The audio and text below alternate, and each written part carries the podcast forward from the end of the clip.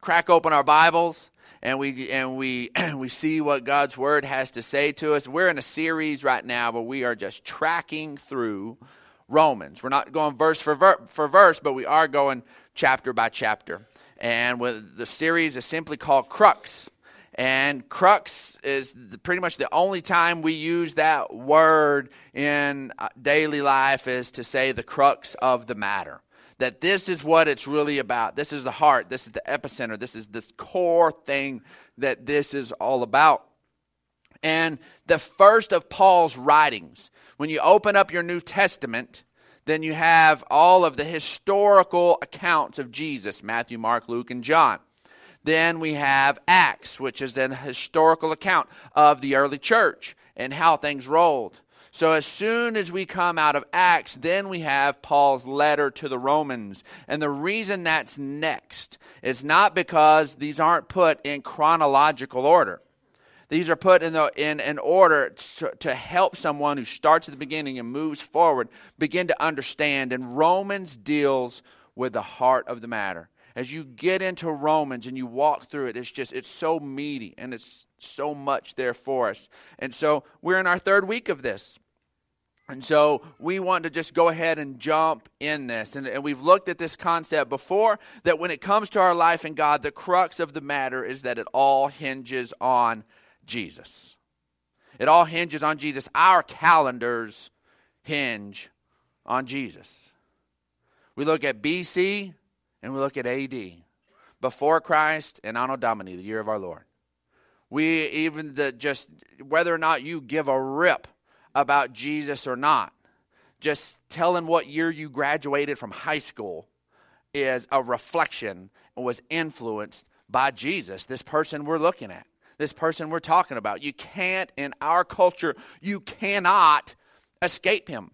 It all hinges on Jesus. And it's not because the calendar does, it's because life does. In fact, when you read the Old Testament, all of that is building up and pointing towards Jesus. It culminates in Jesus, and everything afterwards is life in Christ and what it means to see this renewing work take place as the message of God's love and the gospel moves across the planet through the, through the miles and through the years. And it all hinges on Jesus. And as we begin to look at that as, as Christ followers, we can kind of go, yep, yep, yep, I, I get that. I understand that. And then as we get into this, that can mean so many different things. I can say it all hinges on Jesus, and every, all Christ followers nod.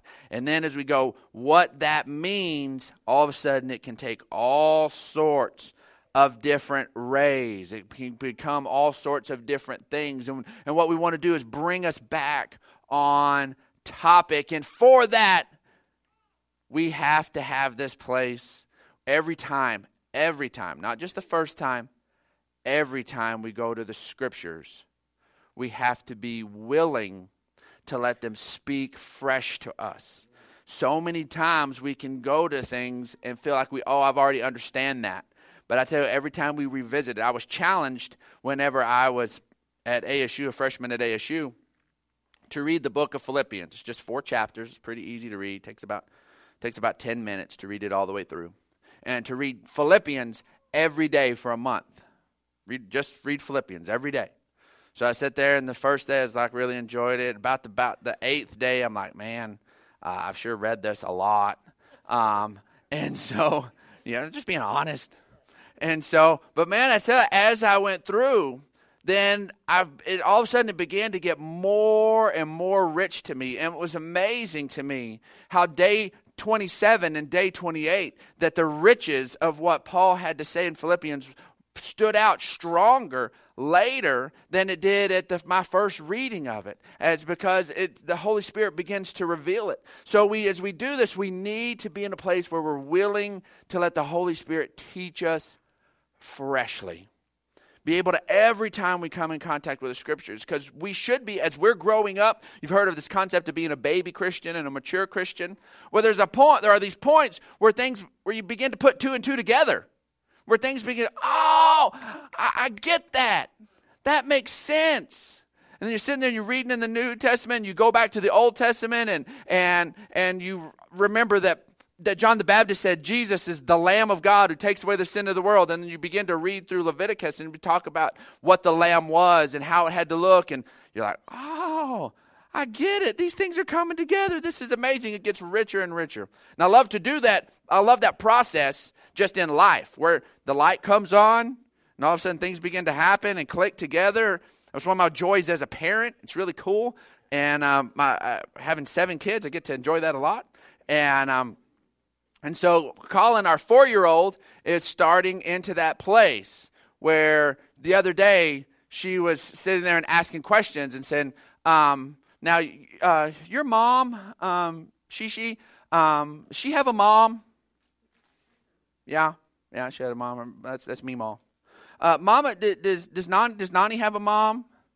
Yeah, that, that's a different Meemaw. And, uh, not saying Meemaw. And, uh, and so and she's like, What? Does she have a mom? Yes. Did, now, does she have a mom? How many moms is this gonna is this gonna take? Everybody has a mom. They all go through, and all of a sudden the light begins to come on, and you begin to understand. Well, one of her favorite foods, a staple in Colin's life, if she won't eat anything else, she will eat French fries. That kid likes them. And so she just turns her nose up to everything. She will eat french fries. So she's had a ton of experience with french fries. She cannot remember her first encounter with a french fry. She can't. It, you just it can't. It just doesn't happen. So she's had lots of experience with French fries, but she didn't fully understand French fries. And we were at Chick Fil A, one of the best French fry places, a waffle fry, good stuff. And uh, I, you know, I said that, and now you can't have it today. It's Sunday. And um, and so we were at we were at lunch, and Nat Turney, our worship leader, who's out of town for a few weeks, uh, enjoying his family in California, uh, was at lunch with us, and I'm dealing with stuff, and they're sitting beside each other, and uh, she, boy, she's like, "Oh, I love French fries." So Nat said, um, "So you really like potatoes?" She's like, "No, I don't like potatoes," and um, and she said, "Yeah, you do. You like potatoes? You like French fries? French fries are potatoes." No, they're not. They're not potatoes. They are not from potatoes. Yes, they are. They're made from potatoes. So they go back and forth. She is not going to give in to him. So I walk up with an earshot, and she's like, Daddy, are French fries made from potatoes? And she's just ready for me to make Nat look stupid. I mean, she's just, she's ready. She's poised. Me just prove him wrong and just, and I said, Yes, sweetheart, uh, French fries are made from potatoes. And she just looks at him and says, I stand corrected. Where's the four year old get us stand corrected? We all busted up. It was hilarious. We're all cracking up in the middle of Chick fil A. But I tell you what, we need to be willing. When we go to the scriptures, we need to be willing to stand corrected.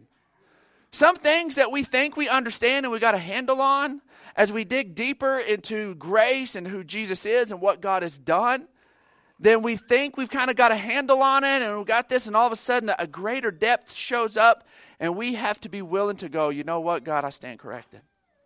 I thought it was this, but it's this. I thought you were here, and, and you're bigger than that.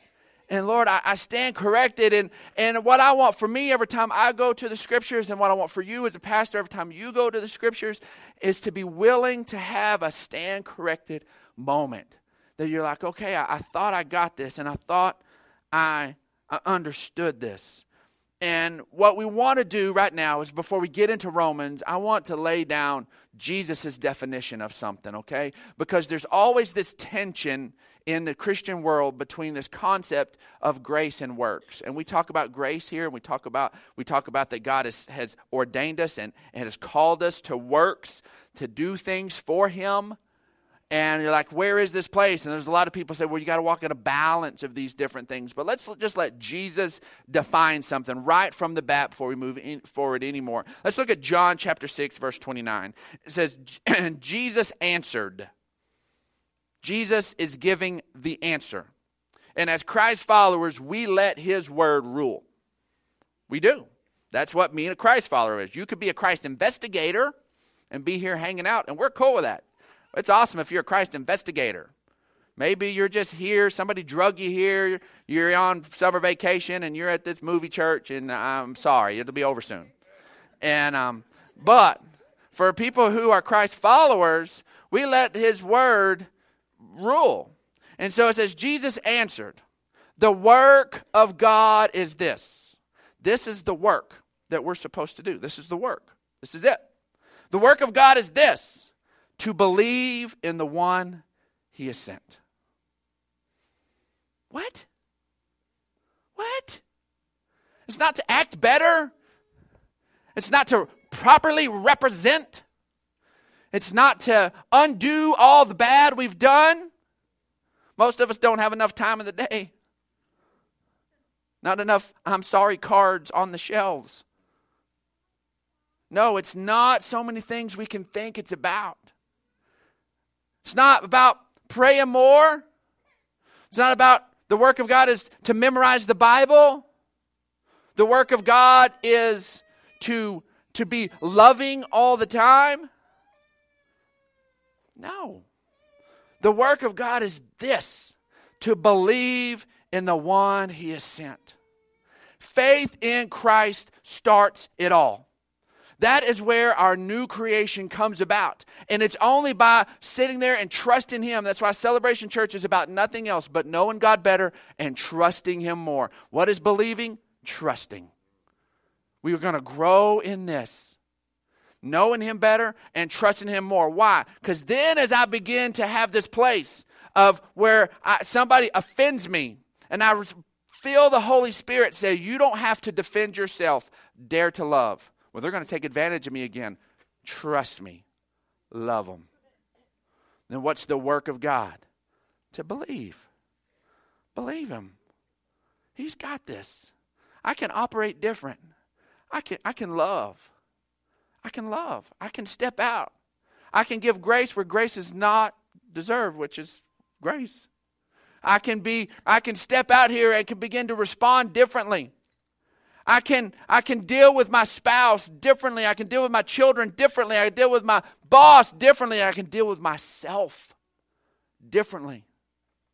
Man, if I don't if I don't let up on myself and keep myself under a, a strong schedule, then I'm just going to go off. And the Holy Spirit says, Get off your back. Love yourself a little bit. Oh, I'm a dirtbag. I got to stay on me. No, I love you. Back off. This is, it all comes back to believe in Him. Then the rest of it grows out of that. The rest of it moves out of that. And so now, as we move forward, into the rest of the and we get into Romans chapter 3 and we want that paradigm. First and foremost that it isn't about God looking good. It's about our lives being changed. Man, this was a real holdup for me on multiple levels. I've shared with you my, my raw moment at summer camp before my senior year. And I felt the Holy Spirit drawing me, drawing me into Him, and everything that I put on that tree, everything I put on that rack that I thought was supposed to go with it. And one of my arguments to God is look, I don't want to make you look bad. I don't want to be one of these camp crybaby, get my life right. I love God, and then three weeks later, I'm being a moron and making you look bad. Lord, I don't want to make you look bad. As if Brandon Clark can make him look good. That was the pride part of it. That if I really did this right, God, if I really got on your team, you're going to look pretty good. If I really commit to this, you're going to go up a notch. What? What? We get it somehow even in that it comes back to ourselves. And and i had this moment and and most of us as we've grown we have these places where we we have these raw moments and we see places in like like we worship and we see places in the bible that we're to worship and we're like god why why why do we have to worship you? If somebody said um, you know what? Um, you know you're hired you're, you're on our new team you're on our job um, and, um, you know, one of the things you have to do, you, you, you're going to have to worship me. You're going to have to come to work and you're going to have to worship me. You're like, you're jacked up. You are messed up. I don't care what you're going to pay. I'm out of here. And then there's this thing that there's this little bit of put. We realize God's big, but then we have this pushback of, Lord, it's just kind of weird that your writings tell us that we're supposed to worship you. Are you are you needy? Is, is God this needy person in the distance that needs my accolades and my worship? What, what's the deal? Why is, God, why in the world does God need me to, to worship? And as you grow, you begin to realize it's not about Him. It's not about us all sitting here saying, God's good, God's good, and then God finally feels good about Himself. We say it enough, maybe somebody else will believe it. No, it reminds us. It reminds us, it dials us in on that He's for us and He loves us and He's and He is good. That in the middle of all our bad that we've got a good god on our side. And let's look at romans chapter 3 we've got to understand this. We've got to get this down. Romans chapter 3 verse 5 it says but if our unrighteousness or acting stupid brings out god's righteousness makes him look wise and awesome and good more clearly what what shall we say that god's unjust in telling us it's bad and bringing his wrath on us. I'm using a human argument. It's like there's some of you that think that if I if me acting bad makes God look good because he's awesome. So since me acting stupid makes God look really smart and awesome, well why then why am I penalized for acting stupid? That's that's that's a silly question. That's a silly question. That concept comes back in this deal that somehow, that all of a sudden, that so that I look fit, that I give y'all all coffee and donuts. Oh, wait. Not really. But so that all of a sudden, so that I look fit, that everybody else just doesn't work out, and everybody else just is, and then all of a sudden I, I look I, now I look good. No, that's that's goofy. That's messed up. That's not the way it is at all. This thing is not that way. It says certainly not. If that if that were so, how could God judge the world? Someone might argue if my falsehood, if my lying enhances God's truthfulness and so increases his glory, why am I still condemned as a sinner? Why not say, as some slanderously say about us? Paul is defending his gospel here, and I want you to watch this. Why not say, as some people slanderously claim that we say? There were a group of people that slanderously said that Paul taught this concept. Let us do evil, that good may result. Says, then their condemnation is just.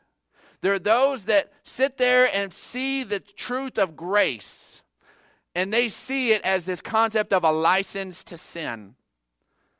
And the thing is, is all all that tells me is is that is those people that have that concern is that's all they're concerned about is sin.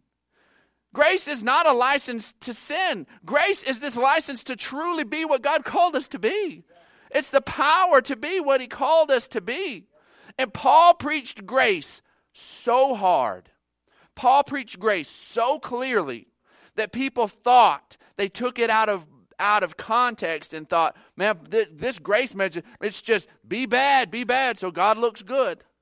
No, not remotely. It's it, grace is about life change.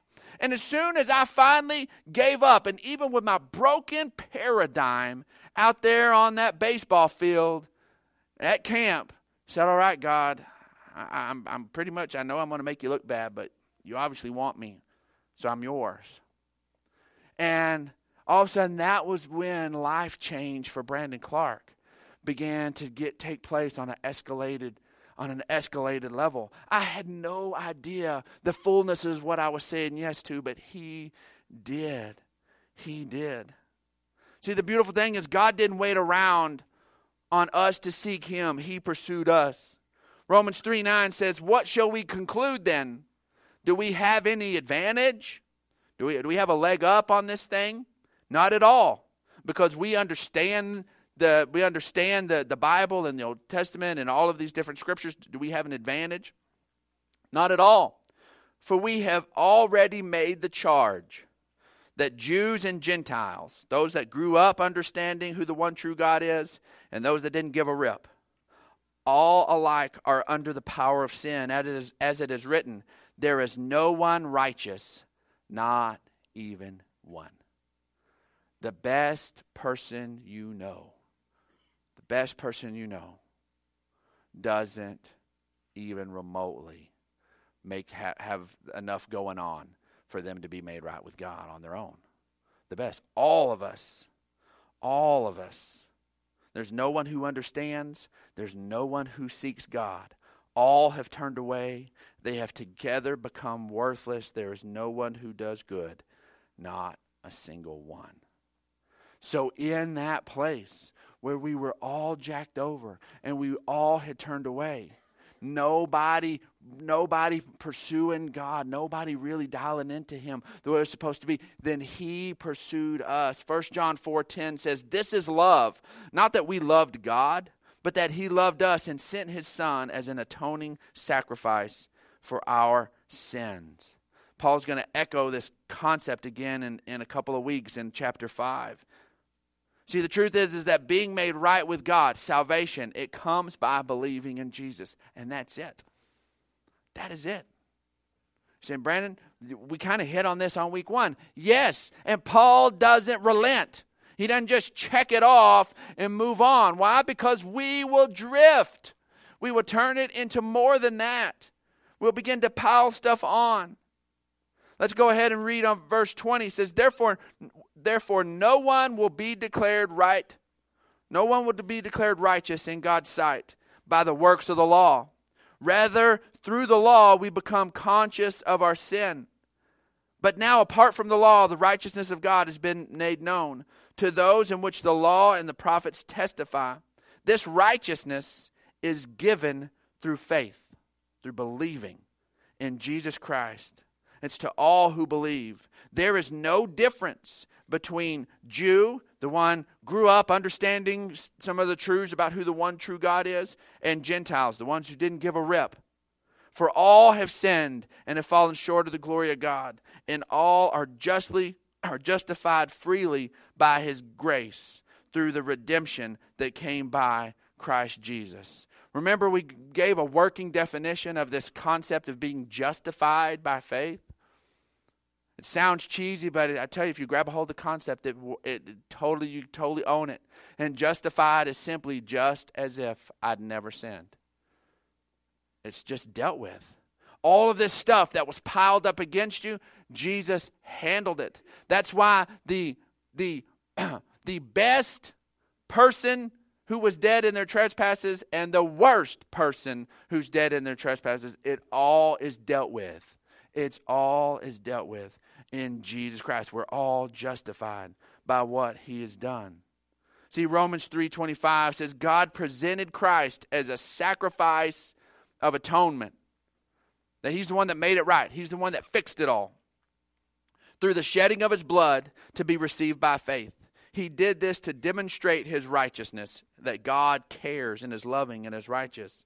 Because in his forbearance, he had left the sins committed beforehand undealt with so that it would all be dealt with in Jesus. So he left the sins that had come before and all of humanity who had come before, and then guess what? All of humanity that would come later. It all gets dealt with in Jesus. And he did this to demonstrate his righteousness at the present time, so as to be just and the one who justifies those who have faith in Jesus. And then Romans 3:27 says, "Where then is boasting?" Does anybody get to say, man, I'm awesome at this. I'm I'm I'm really good. I'm a really good Christ follower. I'm I'm doing a really good job at this. I'm a really good Christian. Does anybody get to do that? It, do any of us get to kind of look at one another and go, "Man, I'm I'm kind of I kind of love Jesus a little more than you. I'm doing this I'm doing this Jesus thing a little bit better." Now, here's the thing. We can do church better than one another. All of a sudden, we get the little churchy thing going, have our own little hierarchy of stuff, have our own little inner workings, our own little secret code, our own little you do this, and this, and this, and this, and that, and that. And all of a sudden, find pride. But this concept, this concept of, of the core relationship with God, there's no, there's no one who's better than another. There's just because I get the privilege of getting to, to lead a congregation, a group of people. It doesn't mean I'm better at this than anybody else. There's no boasting. There's no patting on the back. Where there's boasting, it's excluded because of what law? The law that requires works? Nope. It's excluded because of the law that requires faith. Why? Because it's the same thing that fixes us all. It's believing that Jesus did it. That's it. That is it. There's nothing else. For we maintain that a person is justified by faith apart from the works of the law. And now we come back to where we started. John 6 29. Jesus answered, The work of God is this to believe in the one he has sent. That's it. We don't add to it, we don't take away. We have a living Holy Spirit on the inside of us who's growing and challenging us and, and allowing us to, to develop and express his heart more and more in two fronts, and that's it. In loving God and loving others. That is it. So the Holy Spirit is, uh, is challenging. And where does that always, where's your faith always challenged? In loving God and loving others. Always. Holy Spirit begins to move on you to, to be patient with somebody. Holy Spirit moves on you to be generous to somebody. Holy Spirit, I'm telling you, it's always in loving God and loving others. It always is there. And we just simply walk in a place. It doesn't get any more complicated than this.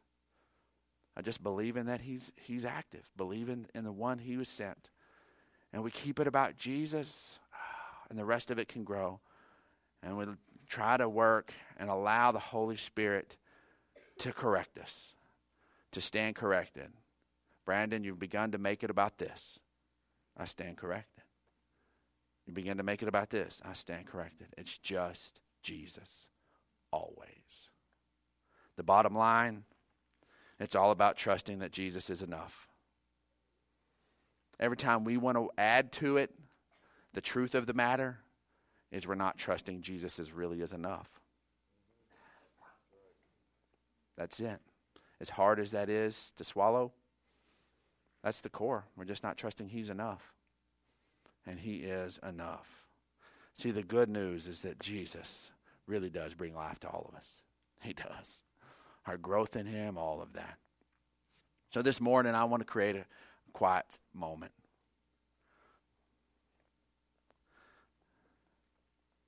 I feel like we've presented it really clear. We'll get into some other things as we move forward in this series, but it has to start here. That you recognize that this, being a Christ follower, is simply about recognizing that you're in the pack with everybody else. None were righteous. You don't have your stuff together. You can't stand before God and say, you know what, I'm better than average. You need to take me. Mm-mm. He says, you know what? You didn't make it. So I sent Jesus because I want to take you. And that's it. So if you're here this morning and you recognize that and you say, Brandon, I get it. I get it. I have been reluctant to follow you I've been reluctant to follow the things of Jesus. I've been reluctant to do it because I was I was concerned that I was going to be an embarrassment to him and that I wouldn't do it right and that all I would do was fail. But I recognize that he would take me as I am. And this is about just trusting him and I do it. I believe that he did it for me. And if that's you, just raise your hand. Awesome. Awesome. Awesome. Awesome. Wonderful. Wonderful. Believers, I ask you to just lift your voice with these. You've already, you've, you've believed, you've done the work. You've stepped over from death to life. And I want us to lift our voices together with your with this prayer. Say, Heavenly Father, I thank you for Jesus. I thank you that Jesus is enough. That I don't have to add to it. That He has done it all. His death covers my death, and His life is now my life. I give you permission to work in my heart, to begin to change me from the inside out. I trust you. I give you my life. In Jesus' name. Amen. Amen. Yes. Woo! I want you to just stand up. We want to go out of here today.